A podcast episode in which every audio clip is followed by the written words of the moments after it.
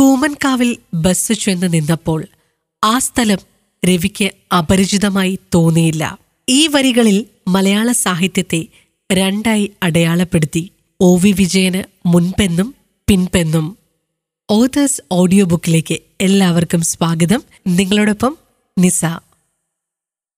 ഓട്ടുപുലാക്കൽ വേലുക്കുട്ടി വിജയൻ എന്ന O V Vijayan ജനിച്ചത് ആയിരത്തി തൊള്ളായിരത്തി മുപ്പത് ജൂലൈ രണ്ടിന് പാലക്കാട് ജില്ലയിലായിരുന്നു അച്ഛൻ വേലുക്കുട്ടി അമ്മ കമലാക്ഷിയമ്മ ഒ വി വിജയൻ എഴുതിയ ആദ്യ നോവലായിരുന്നു ഖസാക്കിന്റെ ഇതിഹാസം. മലയാളത്തിൽ ഇന്നേ വരെ പ്രസിദ്ധീകരിക്കപ്പെട്ടവയിൽ ഏറ്റവും സവിശേഷ സ്ഥാനമാണ് ഖസാക്കിനുള്ളത്. ഒ വി വിജയൻ സഹോദരിയുടെ പാലക്കാട്ടെ തസ്രാക്ക് എന്ന സ്ഥലത്തെ വീട്ടിൽ അവധിക്കാലത്ത് താമസിച്ചിരുന്നു. ആ ഗ്രാമത്തിന്റെ ഗ്രാമീണ പശ്ചാത്തലം ഖസാക്കിന്റെ ഇതിഹാസം എന്ന കഥയ്ക്ക് അടിസ്ഥാനമായി മാറ്റപ്പെട്ടു.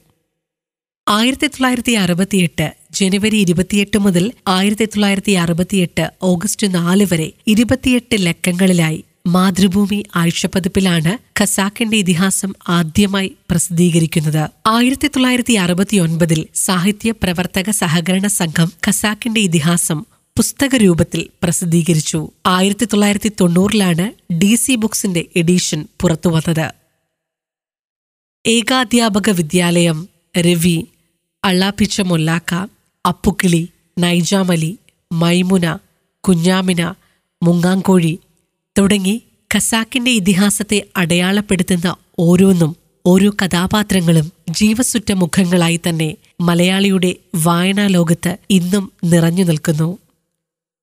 ഒ വി വിജയന്റെ പതിനേഴാം ചരമവാർഷിക ദിനത്തിൽ മലയാള മനോരമയിൽ അദ്ദേഹത്തിന്റെ രണ്ട് ഇംഗ്ലീഷ് കവിതകൾ അവതരിപ്പിച്ചു. കോളേജ് വിദ്യാഭ്യാസ കാലഘട്ടത്തിലെ ആദ്യ നാളുകളിൽ എഴുതിയ രണ്ട് ഇംഗ്ലീഷ് കവിതകൾ. എഴുപത്തിയഞ്ചു വർഷങ്ങൾക്ക് ശേഷമാണ് ഇവ ലഭ്യമായത്. അദ്ദേഹം പാലക്കാട് വിക്ടോറിയ കോളേജിൽ പഠിക്കുന്ന കാലത്ത് എഴുതിയതായിരുന്നു ഈ രണ്ട് കവിതകളും. ആയിരത്തി തൊള്ളായിരത്തി നാൽപ്പത്തിയേഴ് ആയിരത്തി തൊള്ളായിരത്തി നാൽപ്പത്തിയെട്ട് എന്നീ വർഷങ്ങളിൽ പുറത്തിറങ്ങിയ മാഗസിനുകളിലാണ് ഇവ പ്രസിദ്ധീകരിച്ചത്. സാം ഓഫ് സാം എന്ന പേരിലായിരുന്നു ആദ്യ കവിത.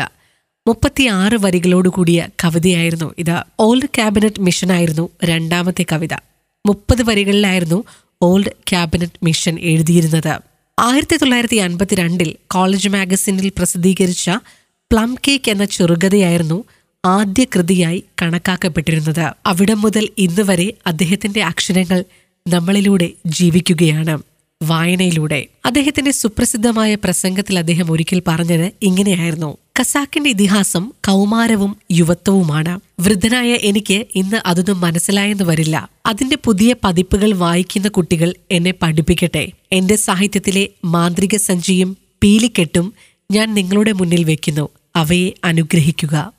യഥാർത്ഥത്തിൽ അദ്ദേഹം നമ്മളെയാണ് അനുഗ്രഹിച്ചത് അദ്ദേഹത്തിന്റെ എഴുത്തുകളിലൂടെ അക്ഷരങ്ങളിലൂടെ. ഓതേഴ്സ് ഓഡിയോ ബുക്കിന്റെ ഈ എപ്പിസോഡ് അവസാനിക്കുകയാണ്. ഇനിയും മറ്റൊരു കഥാജീവിതവുമായി വീണ്ടും കേട്ടുമുട്ടാം.